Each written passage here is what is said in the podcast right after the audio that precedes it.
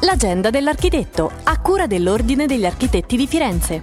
Il gruppo Circola della Fondazione Architetti Firenze insieme all'Ordine degli Architetti di Firenze propone a tutti i bambini il progetto Un ponte fantastico per coltivare attraverso l'arte del disegno l'idea della pace e della speranza di vivere in un mondo più giusto e senza guerre. Il gruppo di lavoro all'interno delle iniziative Architetture Fantastiche trae spunto dal simbolo e dall'icona della città di Firenze, il Ponte Vecchio, per bandire un contest che invita tutti i bambini di tutte le età a ideare con fantasia il il proprio ponte fantastico, simbolo di unione, collegamento e congiunzione tra uomini e luoghi. Per partecipare si può andare sul sito architetturefantastiche.blogspot.com oppure inviare una mail a architetturefantastiche.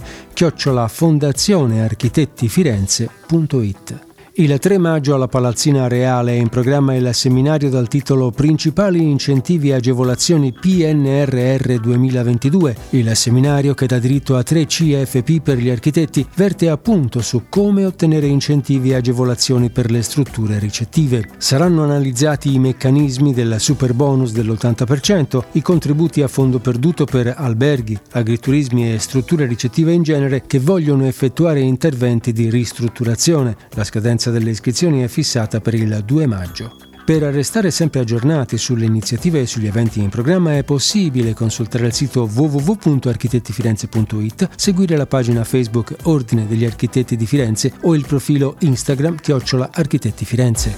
L'agenda dell'architetto, a cura dell'Ordine degli Architetti di Firenze.